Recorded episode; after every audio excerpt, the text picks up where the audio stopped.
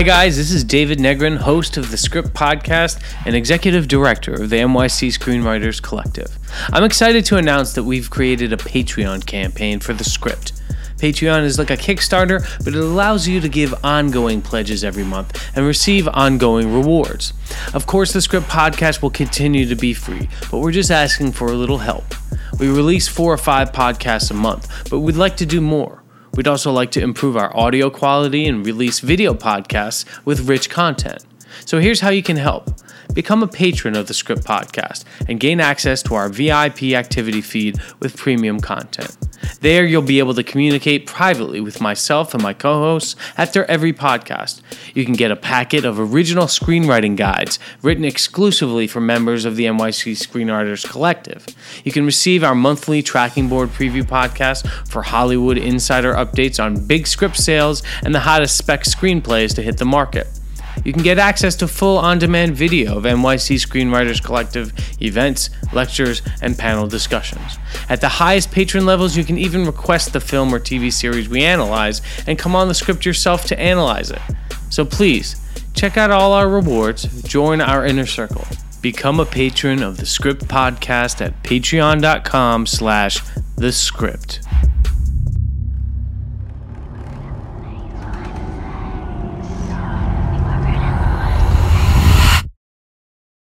Ghosts are real. That much I know. I've seen them all my life.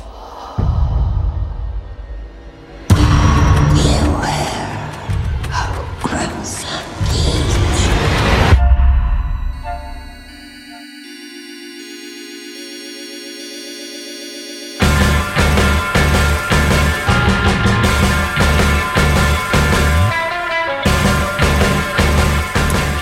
the script, the official podcast of the NYC Screenwriters Collective.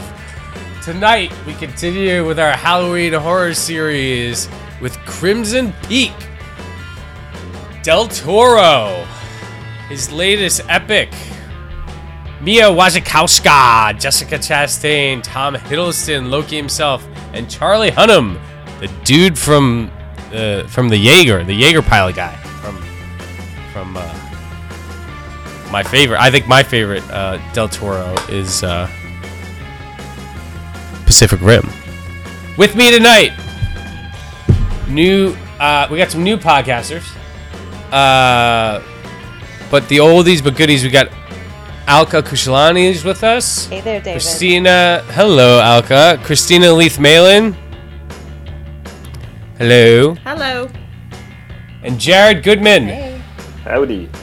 How are you, sir? I am All- well. Happy to have all of our uh, horror-based screenwriters from the collective here tonight to take on probably the biggest budget horror genre film of the year. Uh, I don't know, arguably Guillermo del Toro. Uh, you know him, of course, from Pan's Labyrinth, Hellboy, Pacific Rim. He wrote this script with a guy named Matthew Robbins, whose uh, writing credits include Mimic, Don't Be Afraid of the Dark, and the 1987 classic Batteries Not Included. Do you guys know that? Love I it. totally The one with the old that. people? Hume, Hume Cronyn, Jessica Tandy. Love that movie. That was with the the- time of c- Cocoon family. Of Yeah, of it was like that. It was Yeah, like yeah, a, yeah, it was like a cocoon sort of uh, remake with with uh, with with uh, Was Guttenberg Mi- in that? mach- machines. I don't know. Yeah, Guttenberg should have been. I don't think so, but he should have been. All right, fair enough. So um, tonight, uh, we're doing Crimson Peak, guys. Let's let's talk about it. Let's talk. Um, we're gonna do one up, one down. What did we like? What did we not like? Just general thoughts on Crimson Peak. Uh, does anyone else want? Does anyone want to go first? Kristina, I know you're you're sort of our moderator of the horror series. You're our curator. You're our docent of the Halloween horror series here on the script. Ah, yes. Did you you want to say some say what you liked about Crimson Peak? Um, say what you didn't like, and maybe help uh, since you're such an expert, put it into a subgenre of horror for us. Um, yeah, I think there's uh, sure. I I'm gonna fight with Alka tonight, and it's really depressing, but I'm right and she's wrong.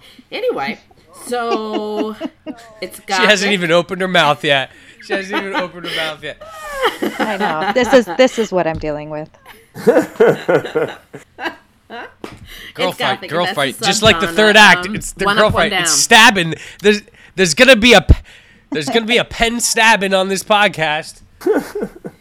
No, Girls, you got your pens out. fight. You got your pens and your Whatever. corsets. Whatevs. Whatevs. Uh, No, I, I, I uh, one up, one down, one up. Let's start with one down. Oh, Okay, uh, that's not what we do in the collective, darling. We always say what we liked first. Okay, so one up. What I really enjoyed was the father's role and the way it was played out and the way he was protective. And I love the relationship between Mia and her father, the development of that. Interesting, One. yeah. critique, constructive critique, is you have a beautiful budget and you tell the same story without taking it anywhere further than what we've already seen. And I could name a handful of movies that have done this. So, as I, and knowing how wonderful he is and how people revere him, I was expecting for him to take it one step further and surprise me, and I wasn't surprised. Because this was just a haunted house. This was a haunted house. It was a brother sister trying to get over on a on a naive girl. Uh, we'll we'll get into it, but move on to the next person. I did. I, I gotta say, before I did write one of my notes in my notes that I was taking in the back of this theater was, "Where did the budget go?" Question mark. Question mark. Question mark. um, Alka, your response. my response is this: is that I think people expect gothic horror um, to kind of like shirk its responsibilities to its own genre. And I think the thing that we're going to fight about is that it is really a throwback. This film is an homage to uh, gothic horror and films that came before, like I'm talking about Rebecca and Jane Eyre, even Rosemary's Baby. I mean, I think it falls very nicely into a tradition, and I think that's what they were trying to do. But that's um, also a bigger conversation. What I I'm going to go cinematic on my one up one down. Um, what I loved about it was I thought these costumes and the production design were like signature Del Toro. I think it was very lush and very beautiful, and I love those cocoon like nightgowns that she was wearing. I mean. Jesus, those were gorgeous. And what I did not like, also cinematically speaking, was I did not. I feel like the irises and the wipes, you know, those effects were just kind of tacked on and very weirdly distracting, along with the single red tear that was shed by our villain hero. So, Uh, very eloquently put. Uh, well, Kristina, that is my aim here tonight. Jared- to win Jared- you over. Finally. Jared, Jared, get get in this fight. What do you think? What did you like?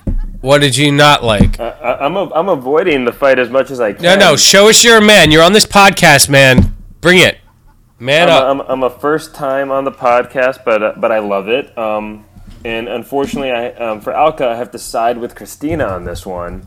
oh, I mean, this this may be you know of the genre. You know, it might be a throwback, but it's much more of just gothic. It didn't really. I mean, yeah, there was grotesqueness, there was gruesomeness, but it didn't really. For me, it didn't really fit horror. There wasn't anything really horrific for me. Um, obviously, everyone picked the two ups that I would have gone with. I, I, I thought the, the art direction and the costume direction were, you know, I mean, that's what really I think you're going to take away from this movie. That that was just really strong, very impressive. Um, I mean, I'm not a huge fan of huge puffy shoulders, but you know, I'm a guy. What what do I know? What what, what the people want? But um, and I really did like the the relationship between Mia I th- and her father. I thought the whole point of Victorian was like, you know, was cleavage. Like, we didn't get any. Like, am I? Is it that that? Am I in the wrong fashion era, guys? Yes, you are, David. Okay, what era is this, fashion is this? This is kind of post Victorian, really, isn't it? Like it's early 20th century. So the Victorian era is, I think, kind of coming to a close, but I think it still Uh-huh. falls within the Victorian era. We're still like kind of concerned with Victorian preoccupations, like things like technology, industrialization, ghosts, the paranormal, you know? Okay. Um here's what I think. Del Toro if I didn't know it was Del Toro and I and he wasn't the the monster I I love the visuals of this. Um I love the story uh between of of um Edith uh investigating this new home. Like I like the idea that she was stuck at this new home and she had to investigate it almost like a child, um, finding you know going through the maze, opening up locks and keys. Um, there's all this like uh, great sort of steampunk technology going on. Um, and it reminds me there's this game on the iphone called the room and the room 2 that is all these puzzles with locks and keys and switches and stuff it's very steampunk and i, I like that that stuff because it, I, I really struggled to find an a story in this movie. Um, and so to me the closest thing i could find was edith sort of making herself at home and then eventually it evolved into discovering um, the plot against her which unfortunately the audience is made aware of very early on when she isn't, which is one of the big no-nos in a in a in a mystery. Is you're not supposed to let our protagonist, our the audience know the whole deal before our protagonist does, because then we're just like kind of waiting for her to, you know, to, to smarten up and get with the program and, you know, get get rid of this dude who's using her. Um, the what I saw at the I don't know why I saw it at the end, but I kept I think I, it's because I kept waiting for something epically horror to happen because Del Toro is capable of monsters, of epic monster stuff, and at the end when nothing monster happened, the the, the biggest monster of the story was this mother who who beat her children and who kept them in this horrible decrepit house. And then it the, it dawned on me this was like Pan's Labyrinth in a way that it was about actual human horror not fantastical horror. And about some like horrible mother who abused her children so much that they ended up in an incestuous relationship. And this is the legacy of it. The problem is he used this haunted house and these ghosts and these all the trappings of the fantastical horror to make us think something big was going to happen um, so I, you know, I kept waiting for the army of ghosts to help out. I kept waiting for. Um, I thought actually in the third act when uh, Edith is pushed off the balcony, I thought she was gonna die, and the third act was gonna be her as a ghost getting revenge on the people in a very dark turn. Wow. And I was I like, oh, this is gonna be that. That would have been cool. that this that could have been cool, right? I was like, when's this gonna go Mm-hmm. epic, you know? Um, and it, but it ended up being just sort of a human tragedy with touches of of uh, this gothic horror, fant- fantastical stuff.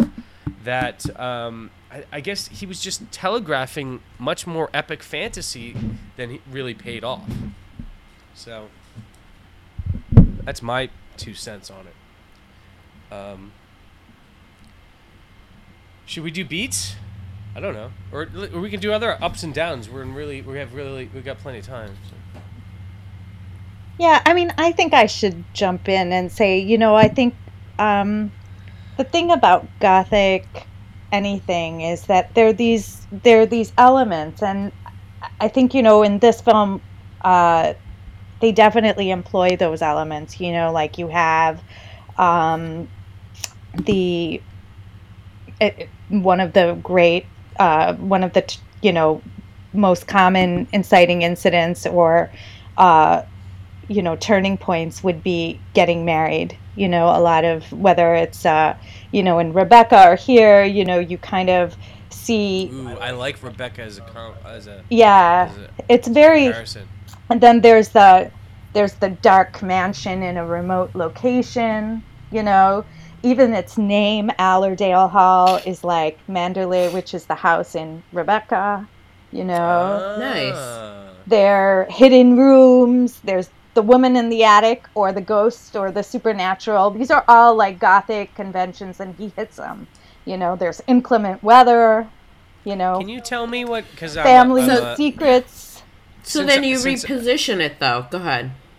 No, I hear what you guys are saying. I'm actually not. I, I don't disagree that perhaps you know, and I think his name kind of elicits that response, which is you know he's going to go and take this to the next logical place. But I enjoyed it as something that stands very firmly in its place of gothic romance or gothic horror. You know, where you have certain conventions, but you have it in on this very grand scale. I mean, even it, uh, the movement of the plot, it's like he takes something like forty minutes, forty-five minutes to get her to Allerdale Hall. You know, Yes, it, feels. I, I want to talk about that. I mean, that to me is an it's it's it's it's good storytelling in one. It's it's it's the i it's a good idea because what's important is that we believe that she loves him, right?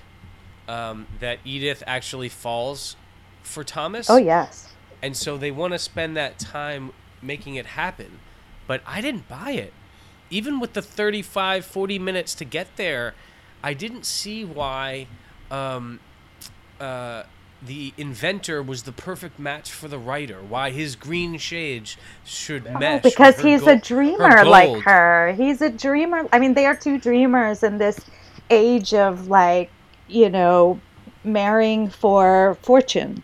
oh uh, yeah because he kept getting his his invention rejected a little Yeah, and she It- was it getting her strong enough for manuscript rejected. They were very sympathetic in that regard.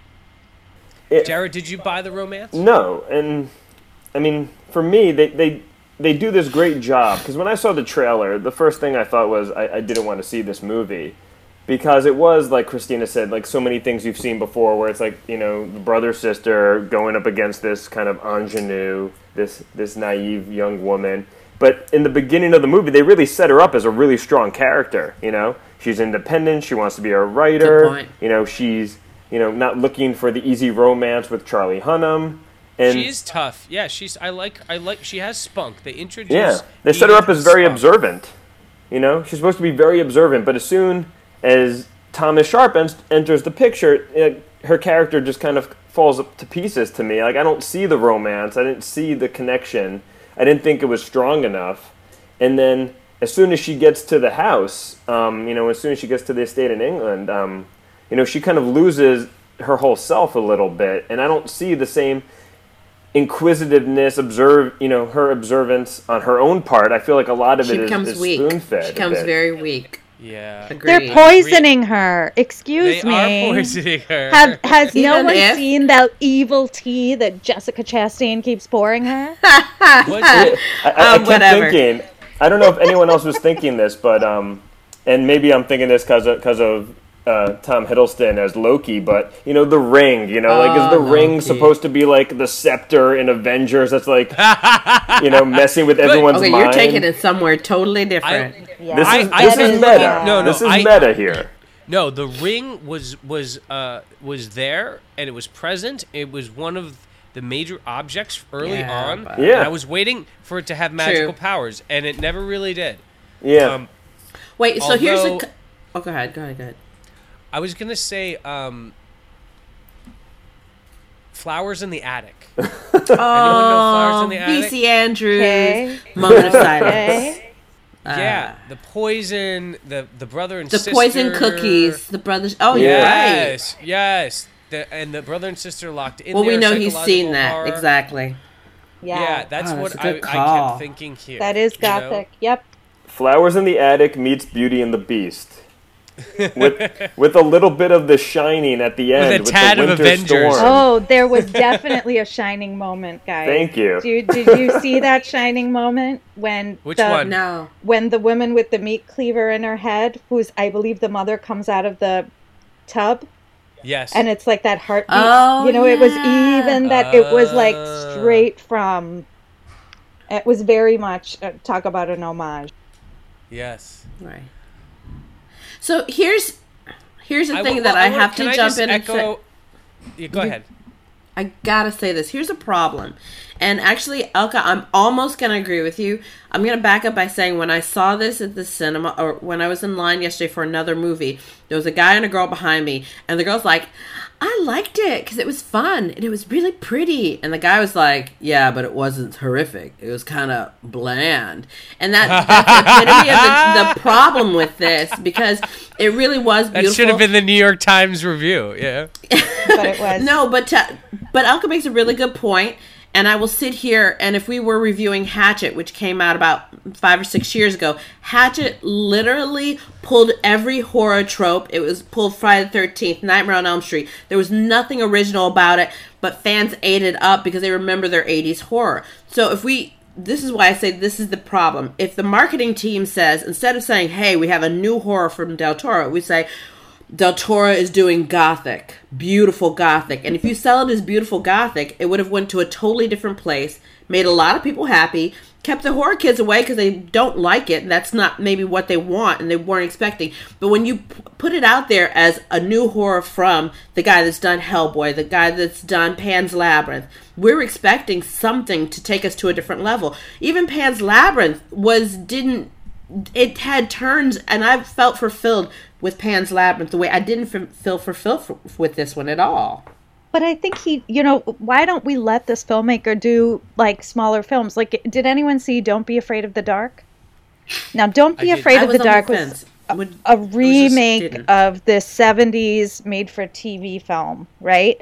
And it was Mm-hmm. very unsatisfying in terms of the narrative holes, but my god, did he tell a gothic like small gothic story really beautifully. So that's And- the same writer. That's the same writing Yeah. and directing team and I think that there is something that interests them but maybe you know they kind of in this one i'm going to concede that maybe they didn't know what they wanted to be and i'll throw in that like fixation with the insects which kind of i don't i don't know why it was there i don't know Oh, where Del they were Toro loves. he does but that's He his loves scary little flying Yeah, things. but He doesn't do he likes anything scary here? little know flying Cronos? things.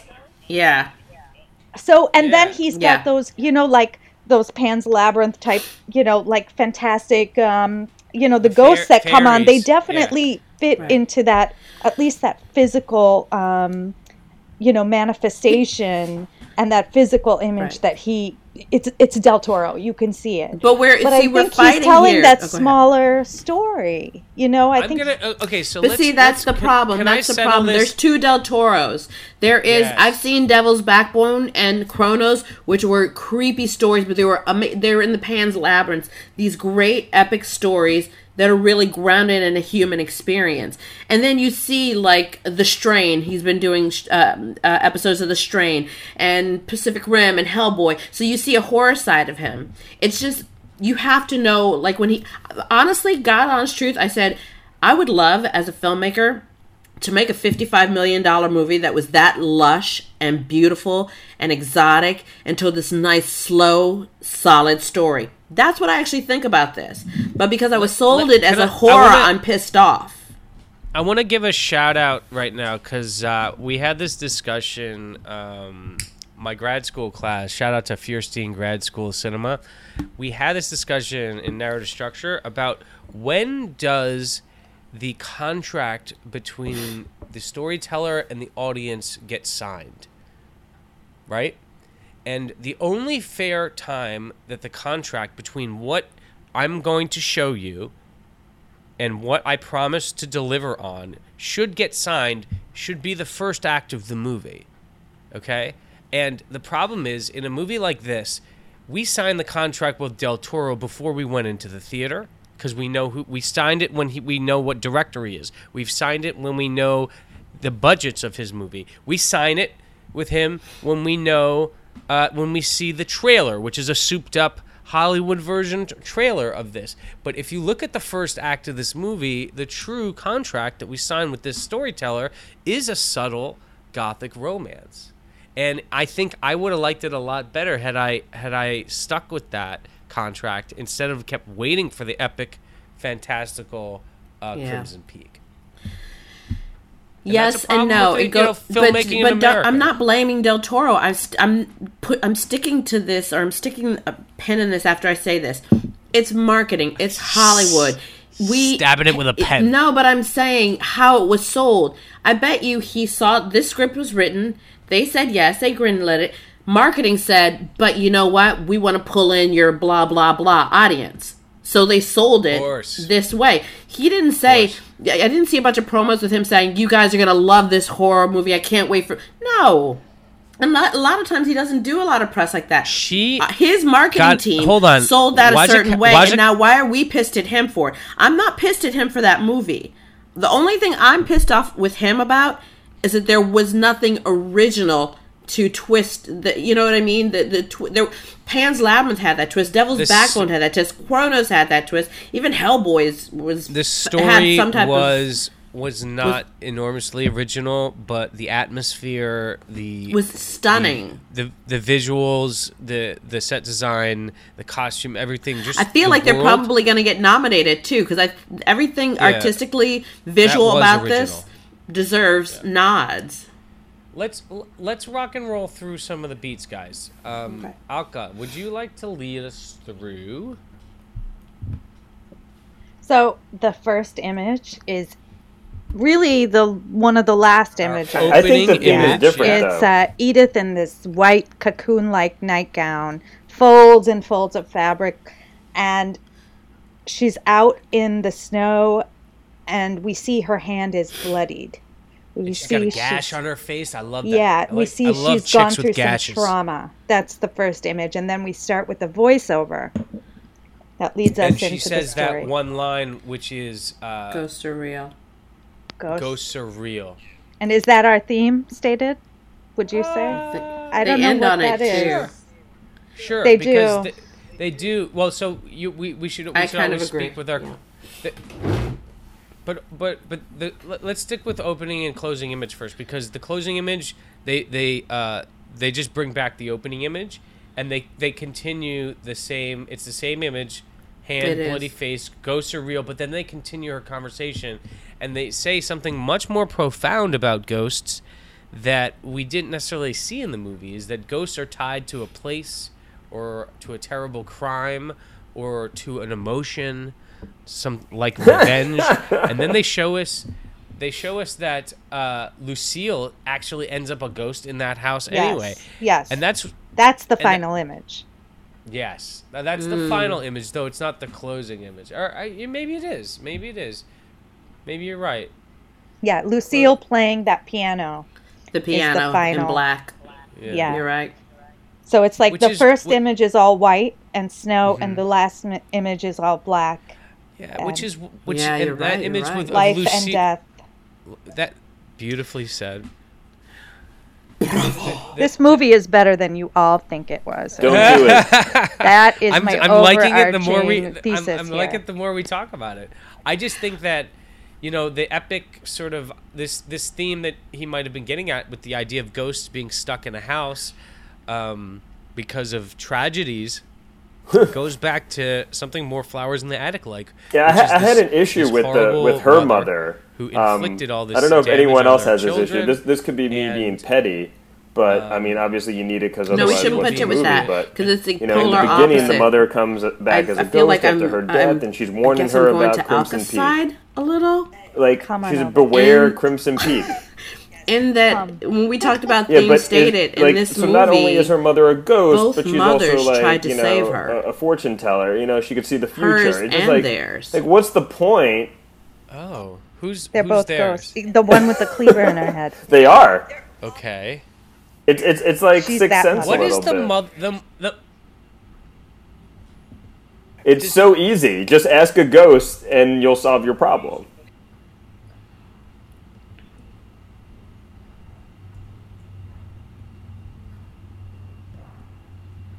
What does she say? Yes, when the time comes, beware. I think for me, the theme, you know, is about love. You know, and it's like, is love All the worth? ghosts I don't want to say is it worth dying for, but film, is it you okay? know? They're all it helping her. you No, as they're person, very. you know, they're not helpful. at. That's all. really the real They're test They so- on are. this They all ghoster, point you her in the he's- right they are. direction. They like all he loves his her. sister, and they have you know their relationship. But they give information, but they don't. They give information, but they don't Edith, get although I don't involved. Dial a believe it. But you know, he says it enough times. It's a lot like Beetlejuice, and that It's a lot like changes his character. You know, changes who he is. I think Ghostbusters. that's really the theme is that, What that do you think our love is kind of? Was there a theme stated early on? unconquerable. Um, it it can make you a better person.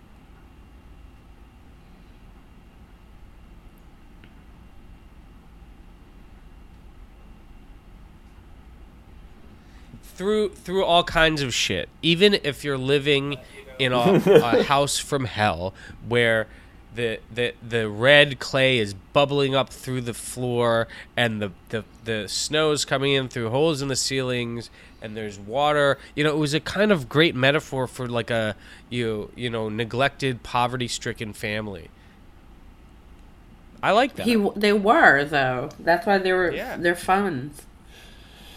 But here's and a that's problem what makes I me think too. of Del Toro. Del Toro speaking about, um, you know, uh, uh, uh, poverty in Spain. Brits who uh, are looking you know, for af- easy Americans. Right. What? after Franco, uh, you know, like all, all that stuff. Like he, I like. I think you know Del Toro has. It goes back to Pan's Labyrinth. Yeah, but has, but now he loves um, her. You know, epic imagery, but it's about human horror. You know, uh, not it, fan, it, it, huge, struck, fantastic. it struck me as almost vampiric. So, well, it was here's the almost like thing. you know I- does how a anyone vampire, you know, like you never die and you just kind of keep living the the, same backstory thing. on the brothers and sister wa- weren't solid enough. I, to me, they Yeah. weren't.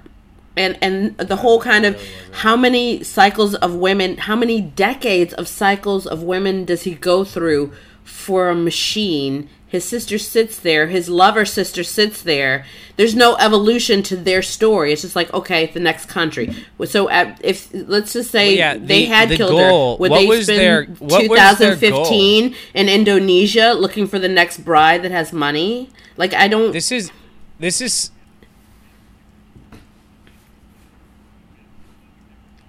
And why didn't they die? I don't get that too. They weren't officially ghosts, but they they show kind of this history that spanned a lot longer than a human life. Him still looking the same.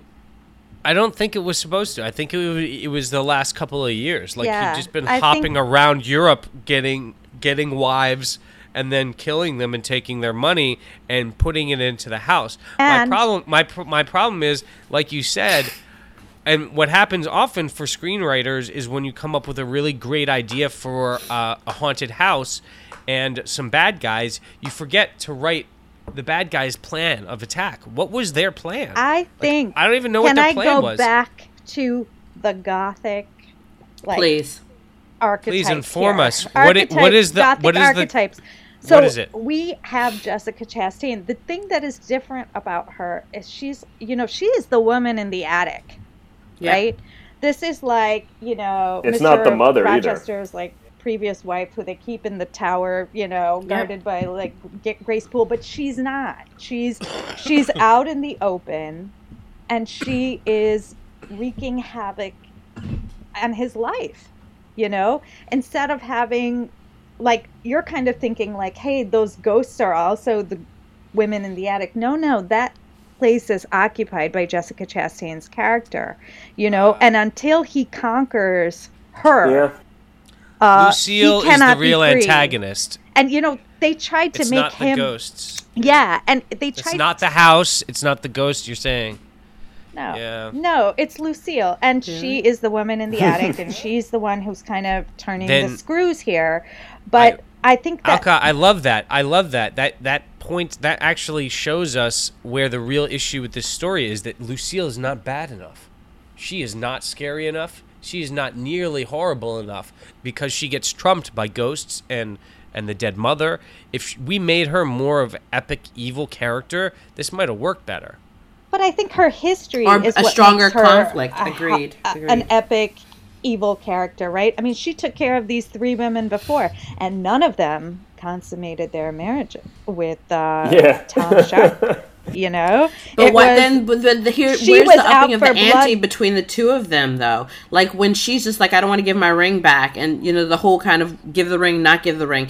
I I felt like the stakes weren't high enough. I didn't see the It, fight fight weak. between you them. know, to D- David, to, to your point, you, You know, know what she mean? could have been more villainous. I I mean, mean, I, don't know why my, relationship my mind's was just going right to this movie, but quite you know, you compare you know? I mean, I Lucille to you know you Kathy and Bates' trying to, character like, in Misery. You know, you just see a complete information still at that difference in like the level of want to uh, show their villainry. You know, like the worst that this Jessica Chastain's doing is like, she, I I'm mean, trying to poison knew you with something tea. was up, but you at know, I that keep point- trying Gave to us a do that. of info uh, about you, about their But was take it the- you take my incestuous at that keys. I know you take my No, keys, don't but I let you put the key back, and I'm like, oh, you, you know, the key, like the whole thing with the key didn't go he's trying to anywhere. It's build like, the and she's not doing anything until the end, that house is falling apart, this whole and nobody's buying that invention. Like, it's not working very well.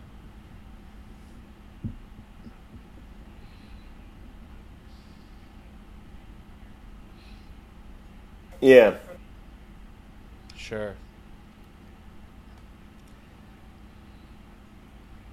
Gravitas. Yeah, that, that's the failure of this movie is that it doesn't fulfill its promises. I'm gonna play the piano. you piano know, I really mean, I love I love the direction, you know, the art direction, the the costume design. I love the the feel and the atmosphere, but then it never delivers on everything that it's it's setting up. Yeah, a- a- and and we keep seeing the house being very scary, and we keep waiting for the house to be an antagonist, a force of antagonism, like those those vats of the the red like clay. I kept waiting for that to be something gruesome, and they turn out just to be storage for dead bodies. Like that was so boring.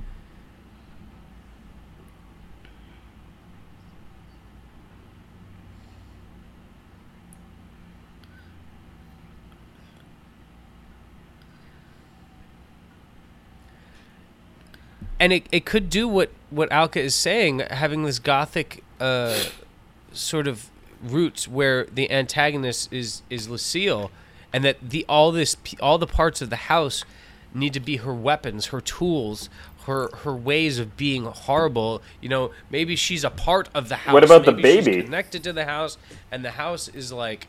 You know, her her is a metaphor for her. That- that was the bridge soul after the bridge you know, yeah, far. but here's the thing. Let's back it up. What if if if the mother, even though it's a big old um, hatchet in the head, what if the we don't know how the mother died?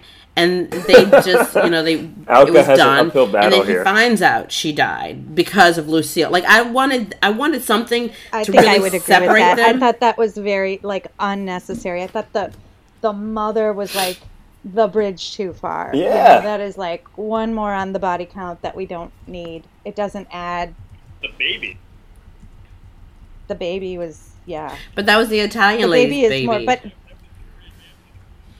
Well, you know, the baby should have been And used it wasn't more. I even. think it's very unnerving It, it to was have the our baby. baby. It was born. It was born wrong.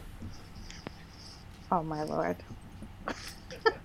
I'm I'm a disclaimer. Really Kristina do. wants to disclaim herself out of that last comment.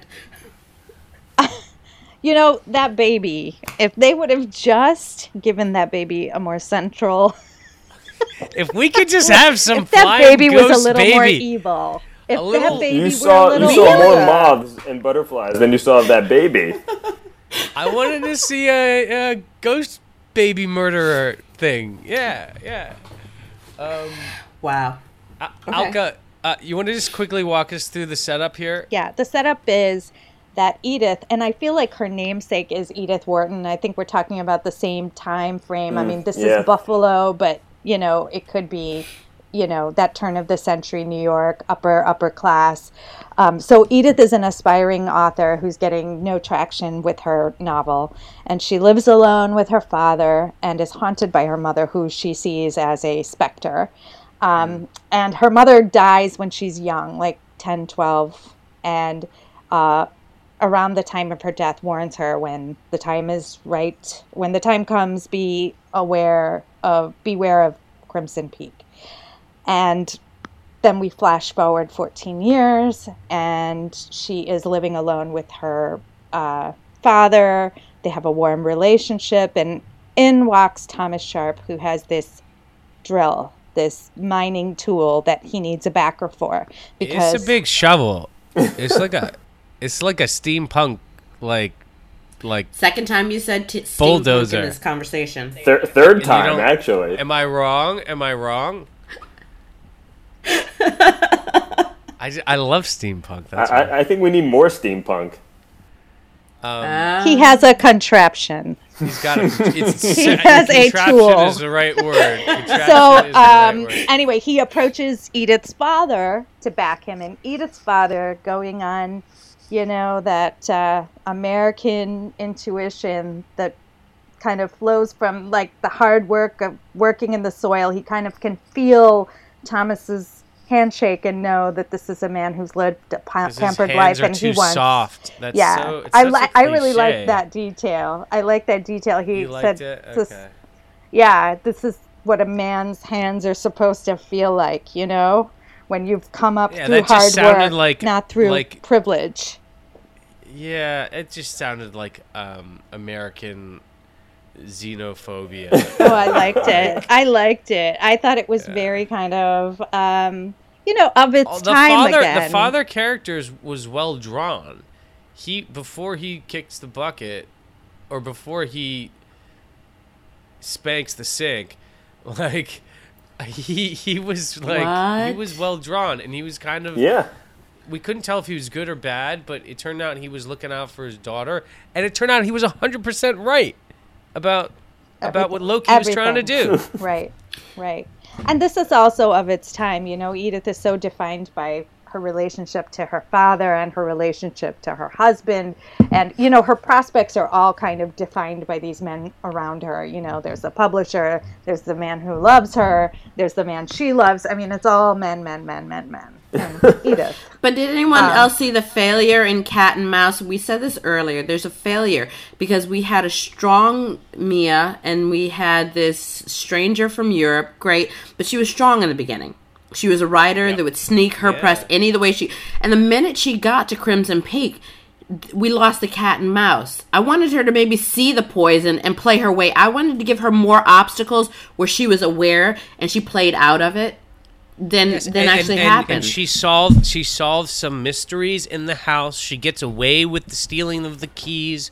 Like let's make her like really awesome. The the, the one of the problems is as I said earlier is they reveal to us that Tom Hiddleston's character that that that uh, uh, Thomas Sharpe is deceiving her. If they could play it so that we don't know, we see it through her eyes, Edith's eyes, that maybe he is, maybe he she's not. He's doubting her love. She's you know she's doubting his love. Then she's feeling his love. Then we could we we don't lose respect for our protagonist. Uh, Jared said it earlier. One of the thing, one of the most important things, and this is really straightforward screenwriting, love story stuff, which is if we don't believe that the the the two love interests are good for each other or perfect for each other, if we have Edith chasing after Thomas Sharpe and we know he's a schmuck, we start to think Edith is a schmuck. Well, I think that what tips their hand here is Lucille, right? One of the missteps here, I think, is I thought, why don't they? Didn't they just leave Lucille i at Allerdale Hall, um, and you know, she have no inkling Oh, of this they person's show they show up to the house, Yeah. and, and, then, it's like boom, boom. meet my sister. I like that you very know? much. Yeah. I like that have given version but much I think better. Jessica Smart. Chastain is too big a I feel like star, it's been done, and they I want to would have use appreciated her. it better. yeah, I mean, but that's another gothic convention, right? But But- when but you no, but get we there, would've- that's when you deal with the lady in the attic. But it's would- like the woman in the beautifully attic is walking Agreed. around playing the And piano. we, we we would have bought Edith and Tom f- falling for each other a lot easier. It's like, oh, they're both alone, and they're you know Yep. he's he gets rejected, has to go back to the hotel room, you know, and he, he's putting on Spanktravision because there's nothing else to do now that he didn't get the deal, and she knocks on the door. Kristina's face. Awesome. Um, I, I, I, I want don't, to ask I, if, I don't know I what wanna ask if anyone Spankter Vision has an is, issue- but I agree 100%. It's Exactly what you think it is. Yes, you do. I, I want to know if anyone has an issue with um. So after her father is you know dispatched with, she gets married. She goes on to Allerdale Hall. Like there is no remorse. You know there is no like. Wow, my father was just you know killed. You know he was dead under mysterious circumstances. Like, oh, that- she acted up a storm at the morgue. Come on, Jared. It was like Yeah, For she seconds. was just mhm. like, oh, you know, this is why he dresses so well, and this is why he maintains himself. That he was doesn't cute. like to be. I I, mean, like it was that. a beautiful scene. That was good. I like that. And then Yeah, she gets to the house and she's like, you know, a snowflake, you know, like she's like a little doily. That's oh, the problem. That's unfair. That is unfair. No, but it Not- is. She's It- being drugged, and she's a stranger ring. in I'm a telling you, strange it's the land. Ring. The ring, which has no beyond the drugging, we have we keep coming around to the same issue. Drugs doesn't change your personality. You're Yeah. still going to be Alka. You know, it doesn't mean I don't care if I pump like tons of marijuana in you. You're just going to be a souped up Alka, but you're still going to be you. Yeah, let's You know? let's prove That's it. why she's able to steal the key. That's why she's able to continue and like look for the gramophone for the cylinders with the you know recorded. that was- oh, another- She another, was still like, herself. She was another pretty. she was an steampunk active invention. Another steampunk invention. Another steampunk reference. I love it. Yeah. Okay, I'm done with steampunk. Are we talking about? the can fact we, can, that can, the- Stop every time there's- to there- make Alka. Steve punk, steampunk every time happen. every time there's every time there's technology in in this era that's so anachronistic i'm i'm calling it steam Yeah, I, I kind of love the gramophone, the recordings. You know, I, I kind of love that. I was like, this is it's better than CD quality. You know, yeah it was definitely like you know really good mp3 quality it's way better than the recordings that we're going to be sending to you in about you know however many minutes. alka Wait, step us uh, through okay go ahead I, I was kristina please No, I was totally going to say, can we get back to the beats? yes Because I, yes, I yes. was, I'm just I, before we I just hear that what Abandon. beats. Yes. I was gonna say. We're say- at the inciting incident. T- Which tell I me if the inciting incident is the death of the father i think that's what it is No, Um, I do not.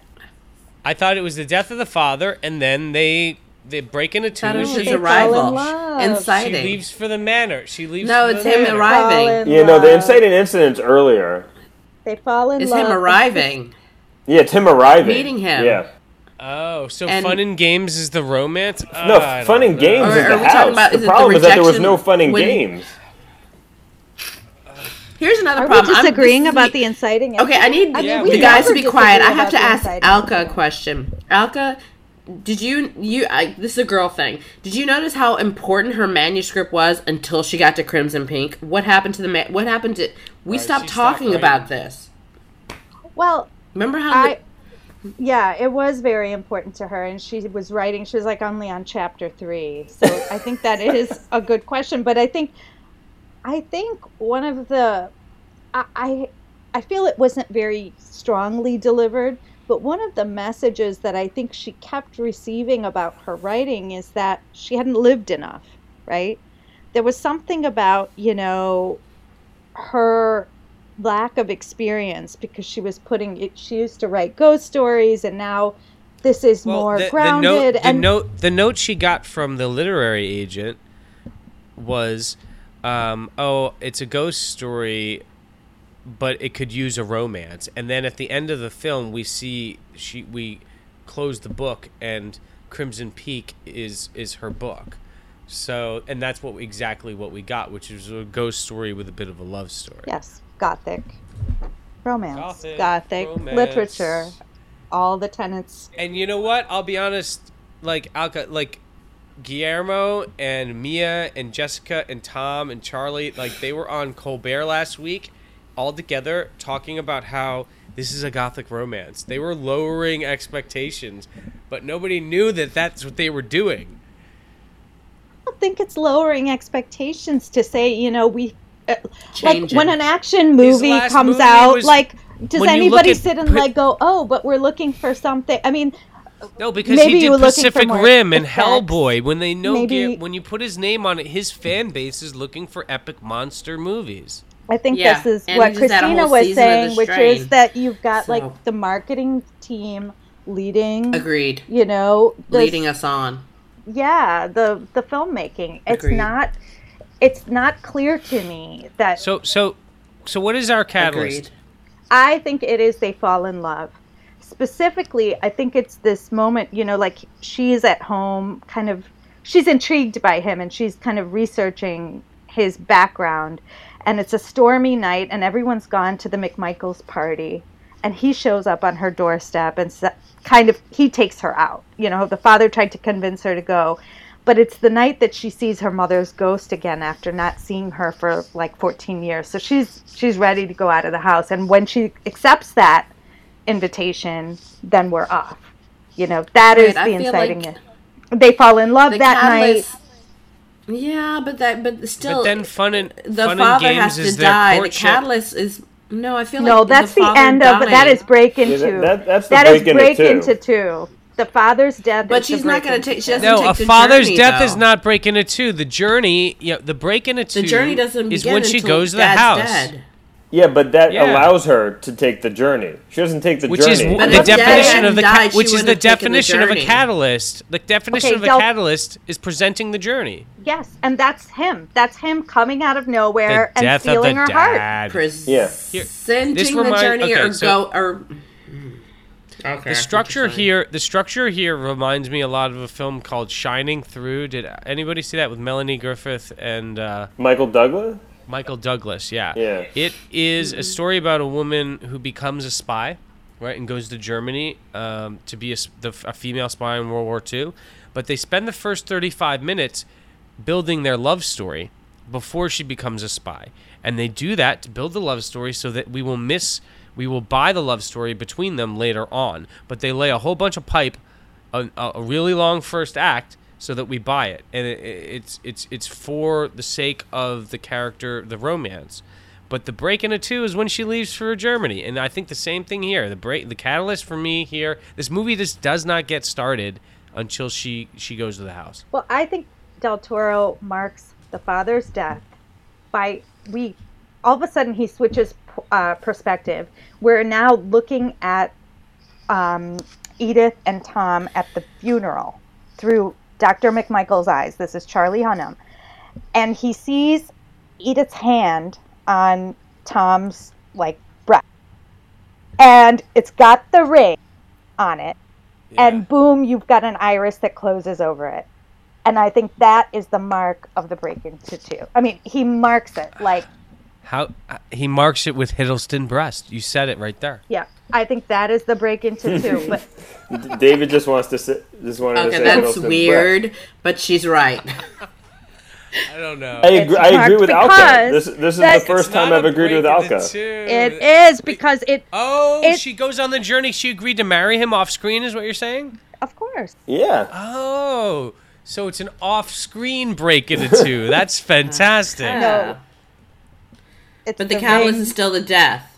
it's the ring the that break. is Yeah, the catalyst would still be the. I don't, I don't know. For for me, the catalyst the is when he she wouldn't have arrives, taken when the she journey 'cause starts he- falling in love with him. thank And see, you. that's why we brought the sister in because the sister's here. She's actually the one that does the killing. Would Tom Hiddleston, whatever, had the gumption to do Oh, the killing to right. get her on the journey? That's true, but I still I still Because like we're playing him as a very weak. We're actually playing him as a very weak character. Even he Yeah. got stabbed in the face. Who Oh, doesn't protect himself from getting Sharpe, stabbed in the Thomas face? Is. Tom Sharpe Sharpe is so weak in this movie. His Lucille pushes him around all over the place. because in going back to our gothic archetypes, the Please. guy is always a villain hero, right? Rochester, he marries Jane Eyre knowing that he's already married and he's got the crazy ex-wife in the attic. He has not ended that marriage. I mean, he is a villain to do this to this young girl, but he's also the hero because Mia his was Jane intentions Eyre. are noble and doesn't this guy deserve Didn't- to be happy? Why Wasikowska was just Jane Eyre recently in a minute. Exactly. Exactly. Like, this is it's so meta. Yeah. Right.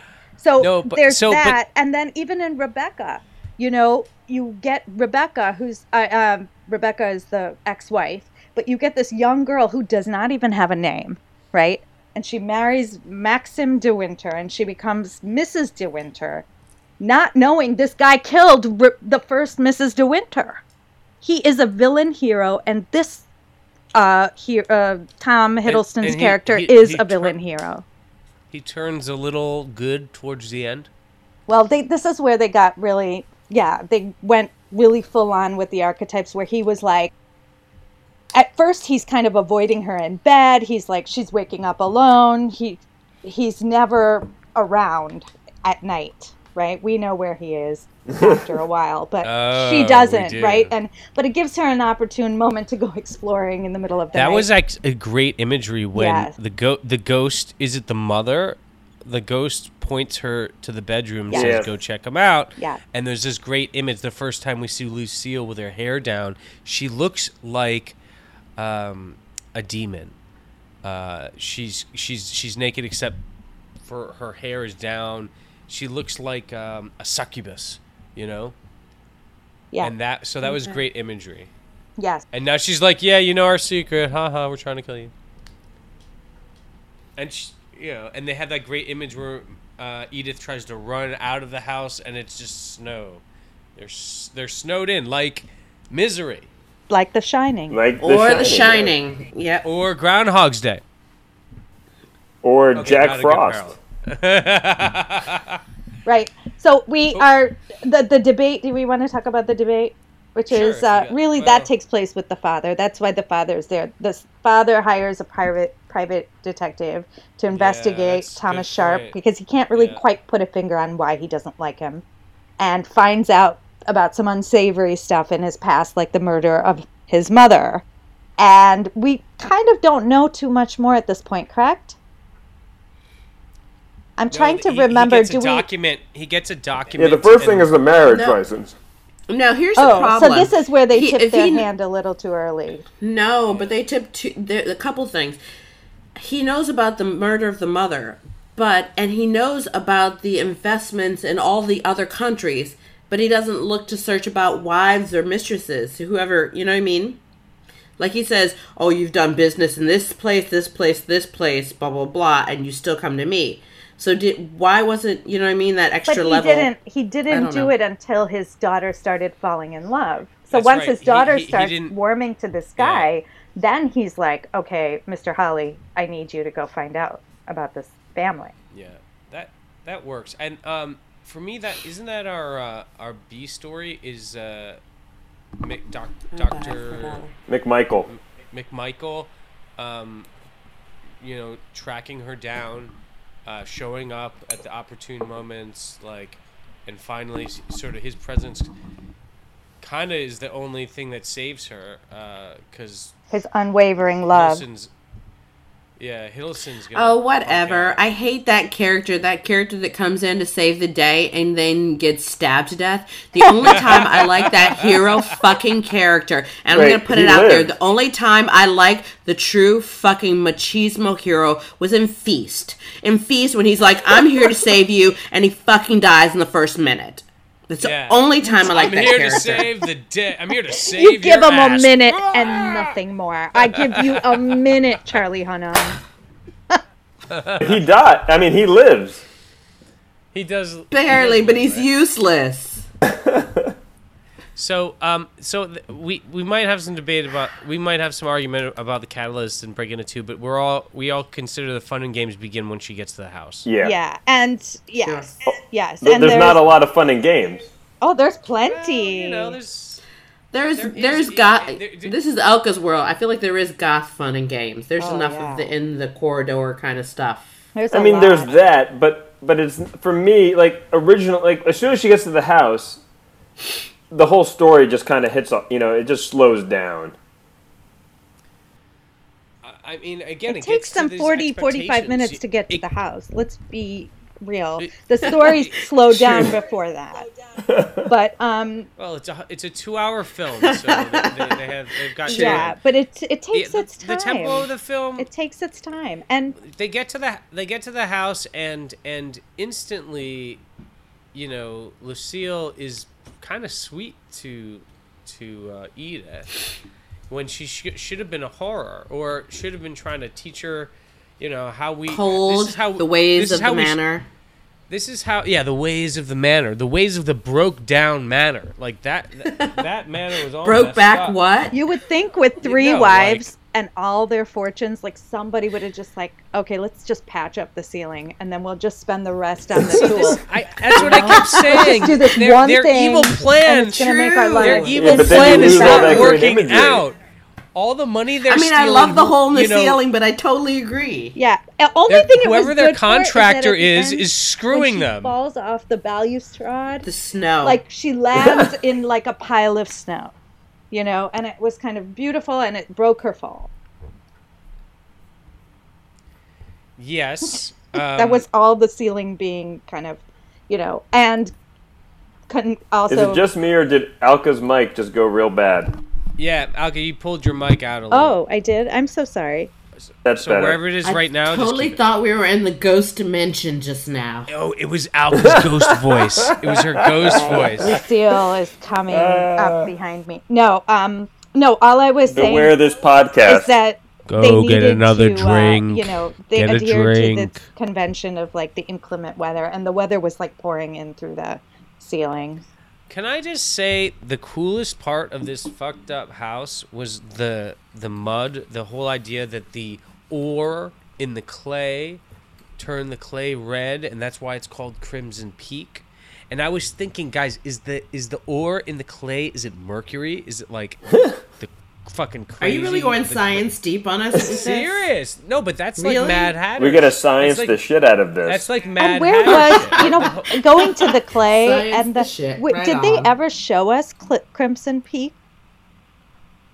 yeah, I never saw a peak. That was I the saw thing. Crimson. Is that where That was was never the saw a peak. peak. Maybe that was the top house. of the hill.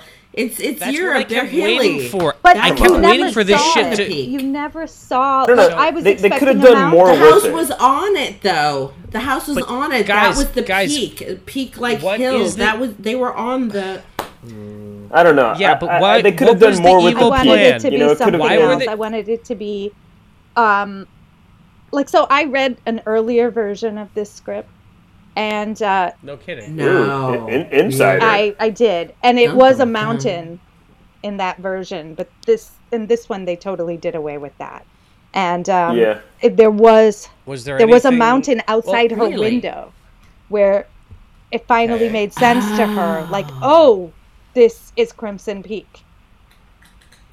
There was that's that. There was that moment, but it wasn't. So it wasn't a it wasn't a vocal cue. It wasn't a script cue like a line. No. Because I feel like it was a line in this one. In, in this, it was a line. Tom Hiddleston Yeah. basically says, "Oh, they they call it Crimson Peak." because of Exactly. the, the ore in the clay. Yeah, Yeah. I get it. Again, But you know it was what? kind of just spoon fed. Guys, That's here's what I kinda want. Yeah. I kind of Here- I like. here- I wish we had seen your No one's listening to me anymore. No one's listening to me at my podcast. What happened? What? Who? exactly. Dun dun dun. I, I wanted the Crimson Peak, which is the title of the film, to be part of the ultimate antagonism. I kept waiting for the mud, the clay, to be a force of antagonism, like Ah. Poltergeist. You know, he's creating this invention to scoop the mud.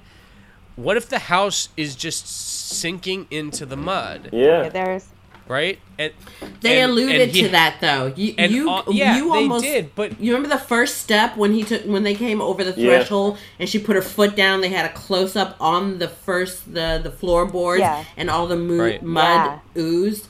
You Right, it was alluded mud- to for Yeah, you. he, he said But it was the- sinking into the mud, but then they never Right. deliver on it. but they don't deliver and if this is why they keep they keep um you know, stealing all these wa- women's money, all these fortunes to, to try to to try to create the invention to scoop the mud, and the mud keeps getting deeper because they keep killing people, and the and the ghosts keep like souping it and you know turning it into it's blood, you know, you know, and that so that it's just like it's this. That's a different um, movie, and uh, I would also like to see epic Cycle.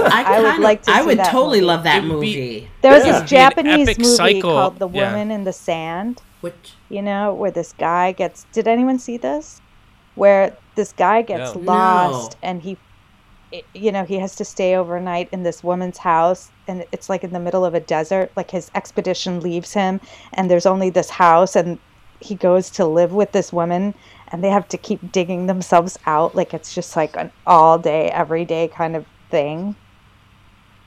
Yeah, It's crazy. It was that sounds It's- great. it's- it's, it's a woman kind- in the like sand. It's purgatory. really it's like It's 1960. purgatory. I don't know. It was it's brilliant. It's it's uh, really disturbing.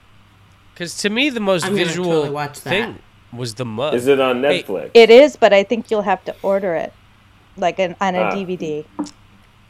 So Alka, rush us through fun and games till we So get. a the fun and games really starts when she goes to this uh, when she arrives at Allerdale Hall, and the first kind of inkling we have that something is wrong is I can't remember what this guy Finley, who's like a laborer on the estate, says, but he says something like "Welcome back, Mrs. Sharpe," and she just kind of looks at him like back or some kind of, some exchange happens there.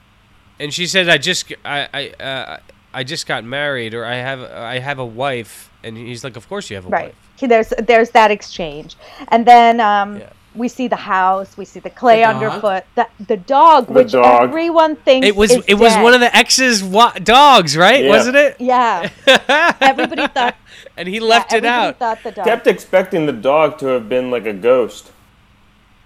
Yeah, where's the dog ghost? We went little, little, dog. little dead baby ghost, little dog ghost. and then she continues to wake up without Thomas like she this is the what we've been talking about where she goes and she kind of explores the house following sounds following the dog. She finds this cupboard which has these cylinders with recordings on them. She finds a trunk with the initials es on it uh, which are, managed to be her own initials but it says enola on uh, the side of the trunk. And then um, oh yeah, that. and then she also sees this is the time when she sees that red ghost with the cleaver in the head coming out of the bathtub, like the shining. mom, mom number two. Yeah, she's I think that's mom number one. That's their mother with the cleaver in the head. exactly. Their mother, but her, she had her mother in the Yeah. beginning with her warning. Yeah, yeah, so yeah. that mother has left her and now or does her mother visit her out here? I can't remember. Now remember. her mother never comes back, Okay. Okay, so this is the I feel other like She only sees her when she's little, right? Yeah, only to say "Beware Crimson Peak." No, no, she sees her that night that Tom comes and gets her to go to that party. She does see her mother again. You're right. That's why she leaves with him because she's kind of spooked by it. But um, then we also see her coughing up blood. Edith is coughing up blood and she kind of is drinking this tea, which is bitter. And um, after she sees that ghost, I, I wrote I, my my Flowers note in the with the with my my note with the with the, the tea and the coughing up blood was I wrote poison and vomiting blood. Meh. Meh. You know. yeah, but it's beautiful. It's Brother- on the brother little and white sister handkerchief together. the, on the on the pillow. I, I think it's you know it's That's a Yeah, it's gothic, beautiful. uh, but that that's a that, Alka, that I'm gonna write to- something with you. I'm definitely gonna write Yes, something with you. I'm not joking. we're gonna do it. That goes, but that goes back to I um, hope it's not a gothic horror. Oh, that goes back to e- Edith Wharton and tuberculosis. Oh, I didn't Yeah. put TV in that mix. Huh? Well, no, uh, Alka Alka gave me the Edith Wharton thing, and um, you know that's just like that all that gothic stuff about the blood and the um, uh, Hmm. and the tuberculosis. Tuberculosis was like a, a big uh, thing in uh, uh, uh, tuberculosis hospitals was part Yeah, of yeah that was a big writing. thing. Also, Edith Wharton had little doggies, Ah, yes, like she the little did. dog in the movie. Oh, So something that was mentioned This in is the a total movie. homage. She's right. She totally nailed it in the beginning. It's an homage, and where you Yeah. could act. You have a beautiful budget. People believe in you, kind of like when M Night before M Night did the last Air- Airbender. and you can ride with what you really want. She's right. You're right. Yeah, I'm telling you, this film is it. like if you if you view it with a you know with a with an eye of it being of this thing that it is, which is gothic horror, Yeah. gothic romance. It's like it's very Yeah. much, and it's a lush, beautiful piece of filmmaking. It really is. It may not be like taking it to the next level, which we expect, and all of those things we've kind of gone over, but it's beautiful. Um, I agree. Here's my Why only you- problem. Fuck, I'm really gonna say it again. Because he's done Pan's Labyrinth. Yeah. Because he's done The Devil's Backbone. Yeah. Because he's done Cronos. We know he can turn out very interesting, twisting scripts that we don't see coming. Here's the words we don't see coming. So tell me at any point with this script, did you have that moment where you didn't see it coming? No, I don't think so. But I think after you kind of, I got into the mood. I got into it. I got you- into it early you and I stayed with it because I felt like, you know, that character was compelling.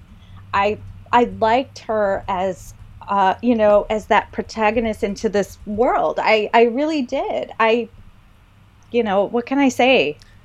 I love the way she Stoker. looked. She's better in Stoker. Oh, I love the way that I loved just just to go off that um the the idea of the simplified version of the story like a, just a remake if this was like the remake of the gothic romance it reminded me a lot of did anyone see the Wolf Man in 2010 with Benicio? Nicholson? hopkins Benicio del Toro. We're talking to Nicholson or no? sorry uh benicio del toro no. is the Wolf Man? Emily Blunt is the love interest. Um, Anthony Hopkins is like uh, the mentor character. It was a very simple. American man is bitten by a wolf, turns into a werewolf, and it was Del Toro who is. Uh, sorry, this is Not Del Toro. Uh, this is Benicio Del Toro, um, who looks like a wolf man. If you're gonna cast a wolf man, cast Benicio. That film was very much just a retelling of the simplest, classic, most classic Wolfman myth in a beautiful way with beautiful acting, um, but nothing new, no innovation at all. Like in this in the story sense. Um, and you know what? As screenwriters, maybe we get obsessed with that, and filmmakers are just like, "Well, I'm doing it new visuals. I'm doing new atmosphere." You know. Know. Right, but then But it it becomes still like Gus Van to- Sant Psycho. You know, it becomes like, is this a shot for shot remake of something else? Um, Agree. you know, I Totally agree. It's not bad though. I'm I, I it's not a bad thing, but again, sell it that way. Um, well, okay, you're that's- actually making me take deeper layers to Crimson than I hadn't before, but but give it give your audience say you know what an oh you needed to be part of the marketing team an homage to gothic horror then that's Yeah. it i would have known what i was walking into and i No one probably would have appreciated No one would have seen. No one would have seen. This is Del Toro's literary no, tons film. of people would have come out for it because they've seen Pan's Labyrinth. They've seen a lot of his work. But the right audience would have come out. He probably would have gotten more because there's probably a bunch would- of people he- that love Gothic got- that were afraid of it because they were scared it was going to be gory. He wouldn't have got the horror audience. He wouldn't have got the Hellboy audience or the Pacific Rim audience. But see, here's the problem. Let's let's look at the the analytics of the horror thing. I love horror. That's my world. It makes a boatload of money with little budgets, and that's With why everybody budget. loves horror now. Yeah, with exactly. small budget. But the problem is, And no stars, With and pieces no like stars. this, you should have sold it as a gothic and let it reside on his credentials as a strong filmmaker and let all of the people that love Pan's Labyrinth there are probably a good amount of Pan Pan's Labyrinth people that didn't see it because they were scared it was a horror because they know his Hellboy side or his the Strain Oh my side God. that if they had pro- if they had programmed it as such they would have come Kristina, out for you're it. a genius. Alka, you're a genius. You both inspired me. What this should have been, this should have been Guillermo de Toro's Jane Eyre. This should have Yeah. been Jane That's Eyre exactly what it Agreed. was. via And, and, Gay and, Guillermo you don't del what it need, Toro. and you don't need the ghost. Because it would have had the expectations of, oh, it's Jane Eyre, but it would have been Let me sick. tell you, when I went been some- into that movie theater, I remember looking around going, "Oh, there are dudes here." You know? like, it was very strange to me, but I think I did go in there thinking, "Okay, this is what it is" because I saw all the pieces, right? You see Jane Eyre, Mia Wasabusa, and we see um, you know, the big house in a rom- remote location. We see all of those pieces like they're all flying around you when you buy the ticket, you know? And then I walked in and I was like, there are dudes here who've come here alone. Like there were dudes out there without women with them, which was like, Yeah, I- I it didn't was even one of them. register The to me until like Kristina was talking just now. I was like, oh, that's why they were here, you know? But yeah, that's it was Guillermo del Toro's Jane Eyre.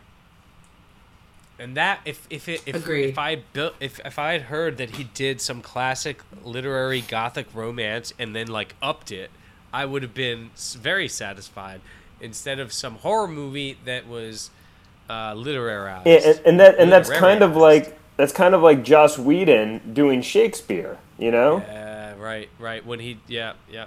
You expected like uh, uh, some sci-fi or vampires to show up. Right, but like you know, if he's interested in it and he wants to focus on it and he loves his insects, you know, let him go in that direction, but sell it, you know, sell it that way. The know, only what- way this I've movie ever wasn't known sold that him, way. God's honest truth. Before, he, here's what. Here's a different layer, another layer to Guillermo de, del Toro. I feel like there's the home non-American Guillermo del, del Toro that does these beautiful, very intuitive, spook. Devil's Backbone. I went to in, into it wanting so much, and I was blown away, but it was not at all what I thought it was going to be. And then there's the Hollywood Guillermo del Toro that Hobbit, Strain, Hellboy, these things.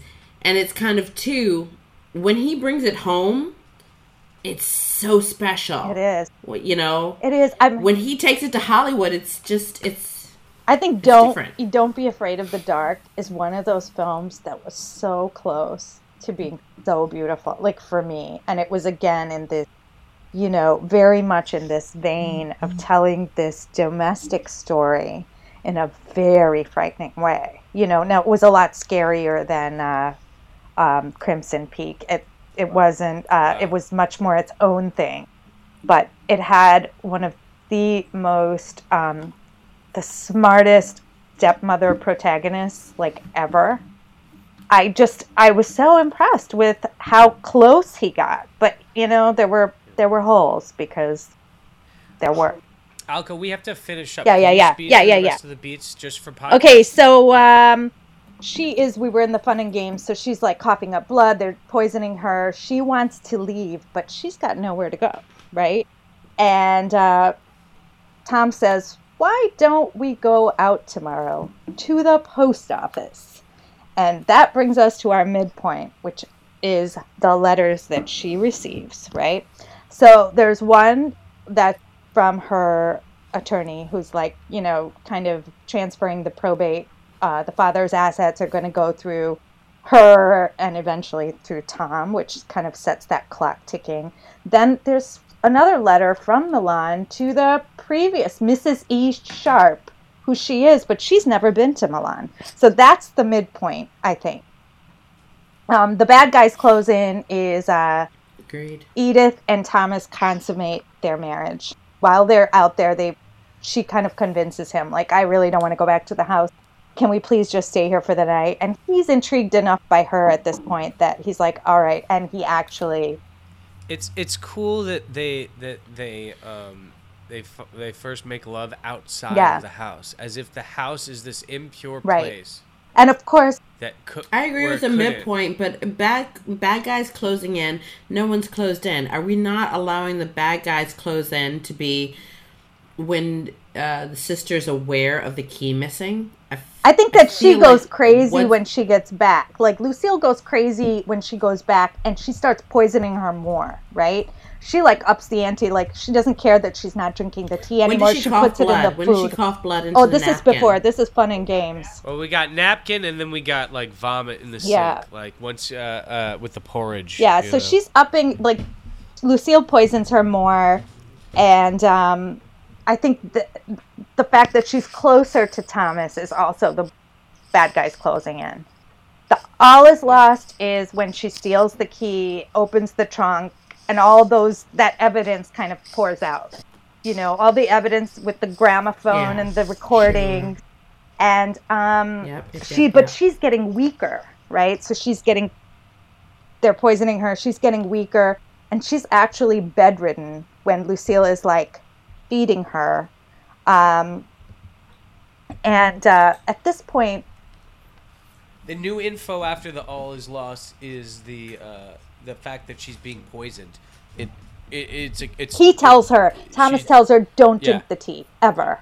Right. Yeah, yeah, yeah. And sh- and now and now the break into three. Well, we do the Dark Night of the Soul, right? oh, okay. So sorry. she Yes, hears the baby please. crying, and um, that other ghost kind of points her towards this bedchamber, which is Lucille's bedchamber, and that is where she sees Lucille and Thomas in flagrante delicto.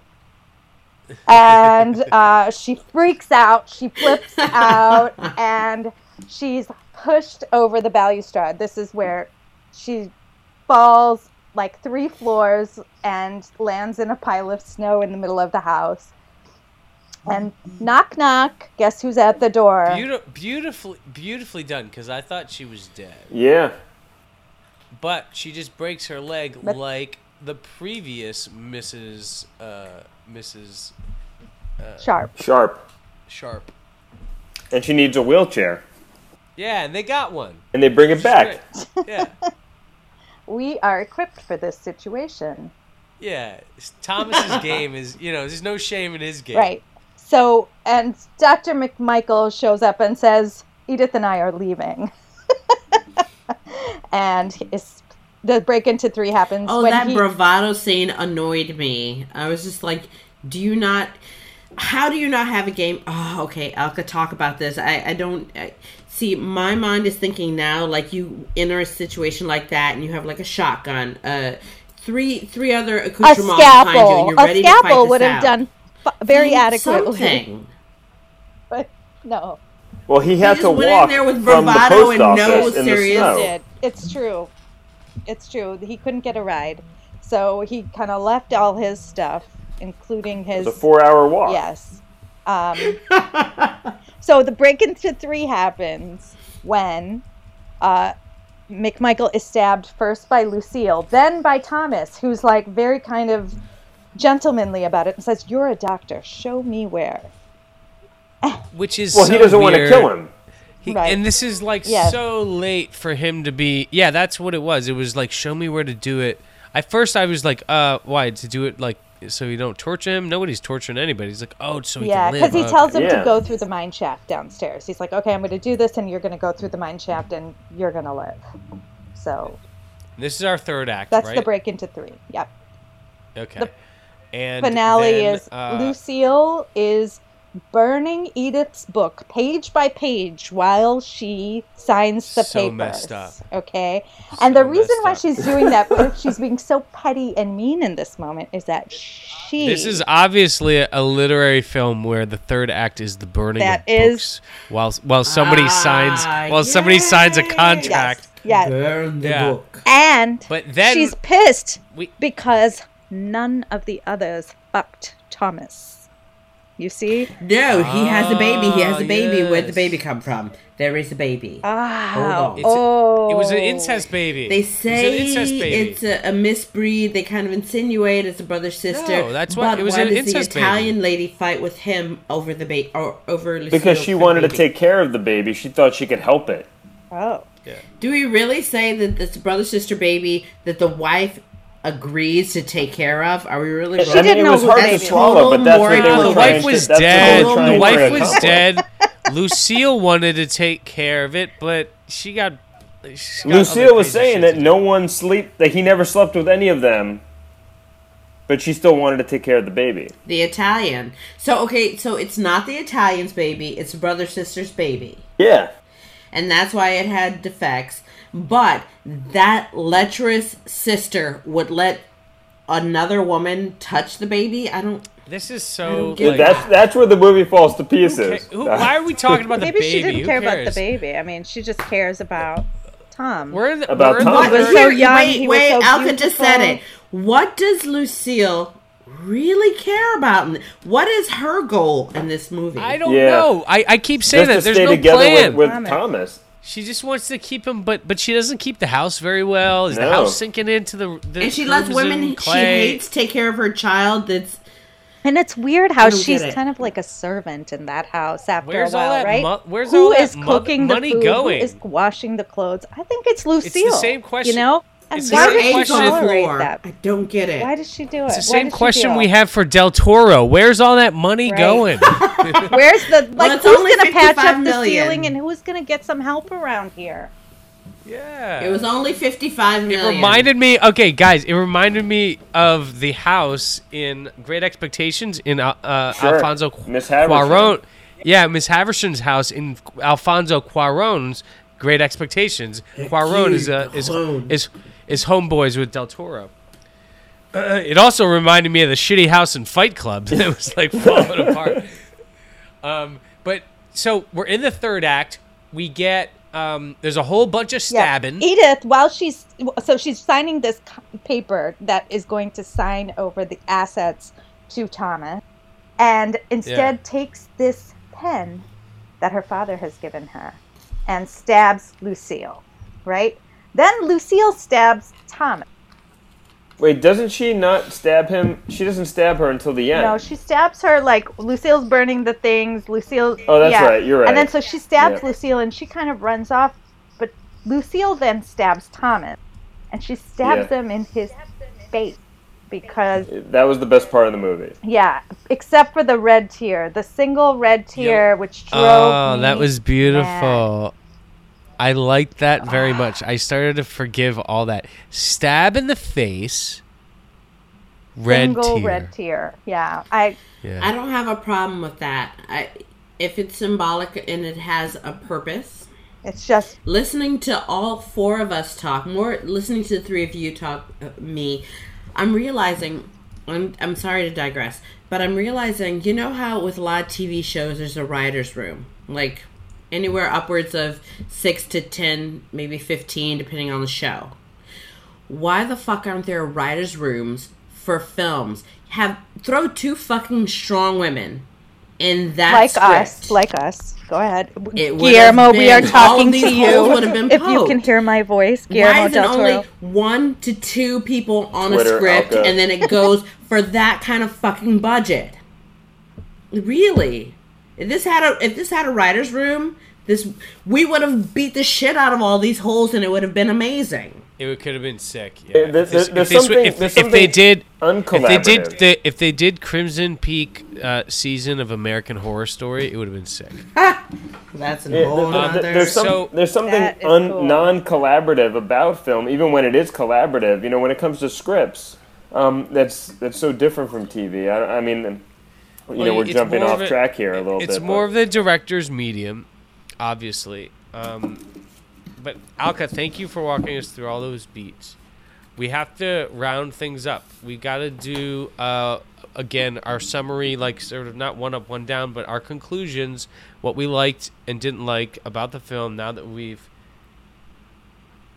heard each other out, and I'll well, we can.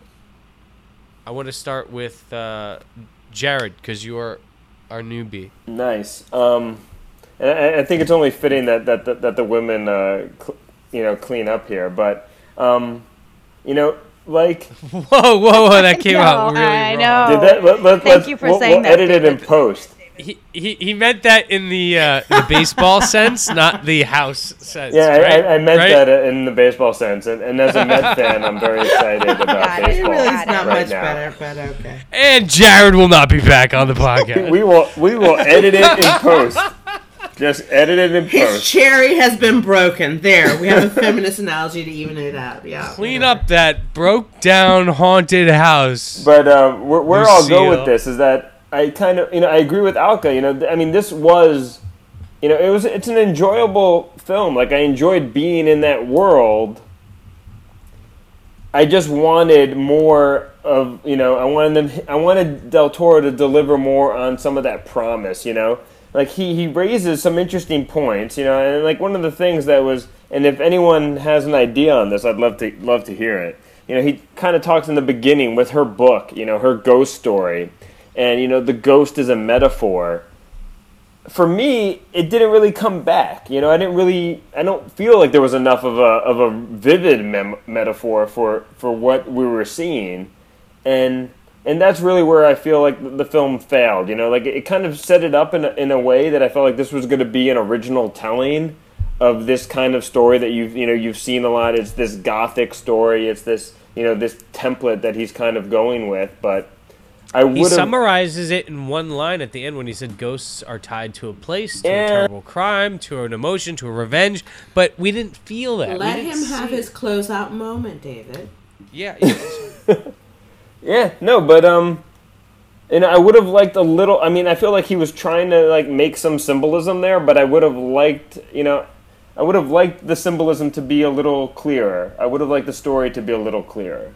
You know, some of the motivation, you know, with Lucille to be, you know, more dominant than it was. So, you know, as we were saying, you know, I think you know having a writers' room would have cleaned up a lot of the things that we kind of pointed out that we felt like were lacking. But um, you know, overall, like I didn't, mi- you know, I didn't mind seeing it. I don't feel like I wasted time seeing it. You know, it was it was vivid. You know, it was vivid in its execution. It was beautifully shot. You know, I just would have liked the story to just have been a little tighter and kind of explore some of the things that that we've been discussing.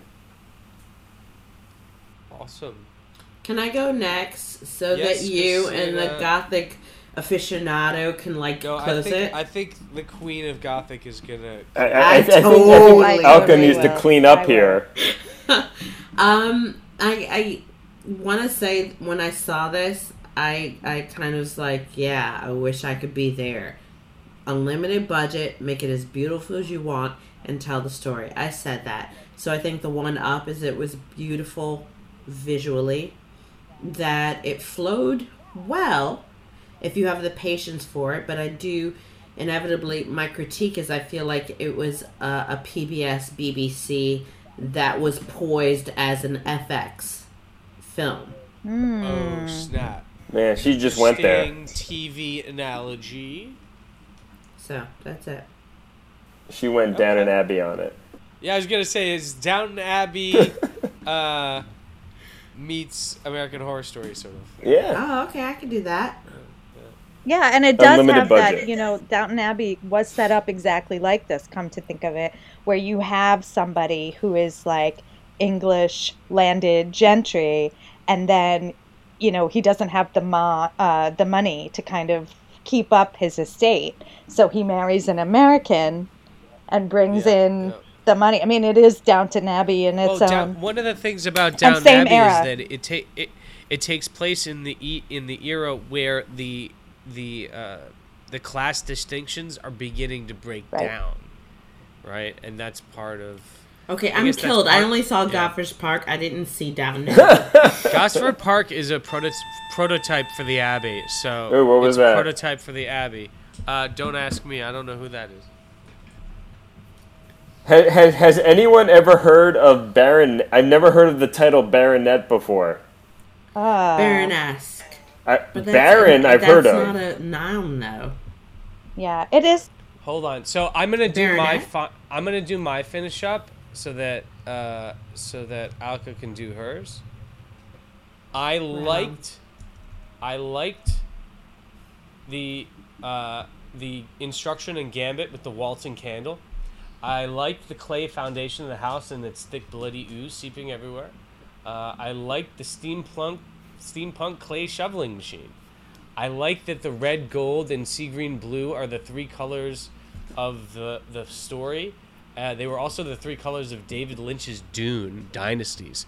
Just to pull that in, because that was like a gothic like attempt.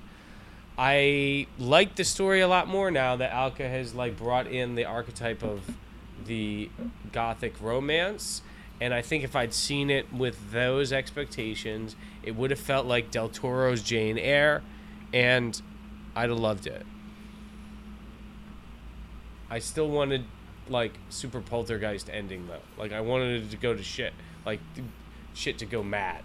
I wanted it to be d- dead dogs, dead babies, Sinking um, house, house sink- sinking, sinking into house, the uh, into yeah, the earth. all yeah, of that. Yeah. all of that.